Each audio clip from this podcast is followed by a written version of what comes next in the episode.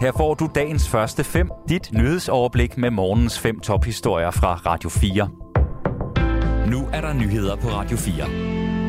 Det er mandag den 5. december. Jeg hedder Signe Ribergård Rasmussen. Godmorgen.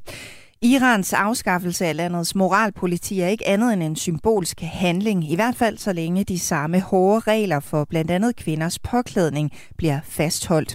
Det vurderer Claus Valding Pedersen, der er lektor i persisk på Københavns Universitet og forsker i moderne iransk kultur og samfund.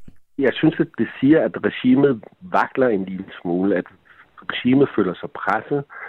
Man vil prøve at pacificere de protesterende ved den her beslutning, og det er måske det stærkeste politiske signal, der bliver sendt fra regimet, at de er villige til at gå en lille smule på kompromis. Claus Valding Pedersen mener dog ikke, at beskeden om, at moralpolitiet er opløst, vil gøre demonstranterne tilfredse. Man vil have nogle helt andre regler, et helt andet regelsæt, altså personlig frihed til at klæde sig på, som man vil.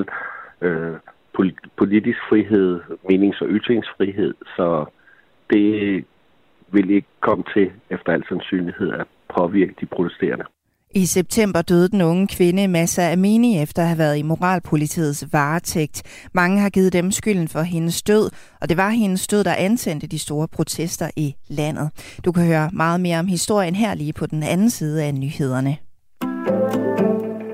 En antydning fra USA's tidligere præsident Donald Trump om, at USA kan se bort fra regler og love, herunder dem, der findes i forfatningen, har fået ham ud i et stormvejr af kritik. Den seneste melding fra Trump kom i et opslag på hans eget sociale medie Truth Social lørdag.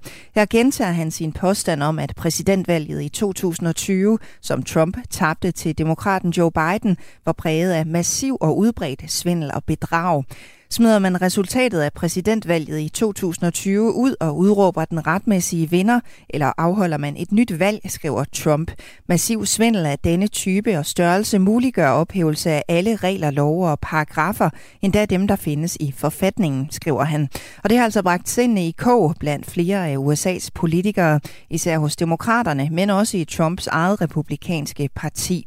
At angribe forfatningen og alt, hvad den står for, er helt uacceptabelt for vores nations sjæl og bør fordømmes fra alle sider.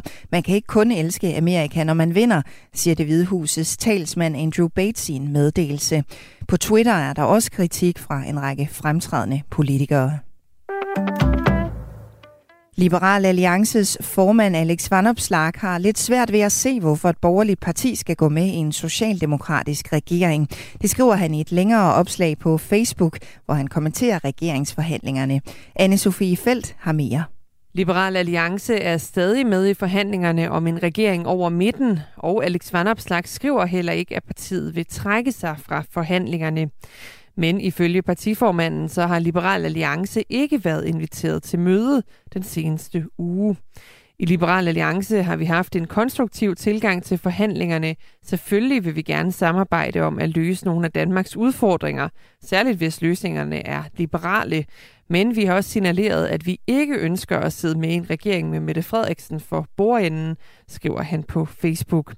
I lørdags trak de konservative sig fra forhandlingerne. Det største borgerlige parti, Venstre, vil dog fortsat sidde med ved forhandlingsbordet.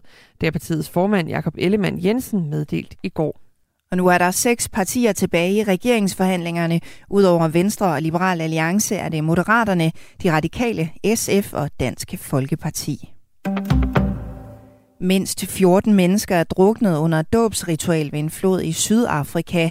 De blev reddet med af strømmen i en pludselig oversvømmelse lørdag, det meddeler en talsmand for redningstjenesten i Sydafrikas største by, Johannesburg.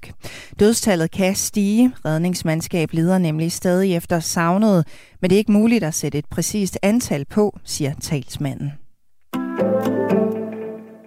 Omkring 2.500 døde sæler er skyllet op på kysten i den russiske republik Dagestan ud til det Kaspiske hav, det oplyser russiske myndigheder.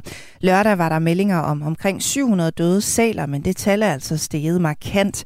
Dødsårsagen er ukendt, og der er fortsat undersøgelser i gang, og derfor kan dødstallet stige. Det er den største massedød blandt kaspiske sæler i de seneste 10 år, oplyser myndigheder. Dagens første 5 er tilbage igen i morgen tidlig. Hvis du har brug for en nyhedsopdatering inden da, kan du altid fange os i radioen, på nettet og i vores app. Vi høres ved til dagens første 5 fra Radio 4.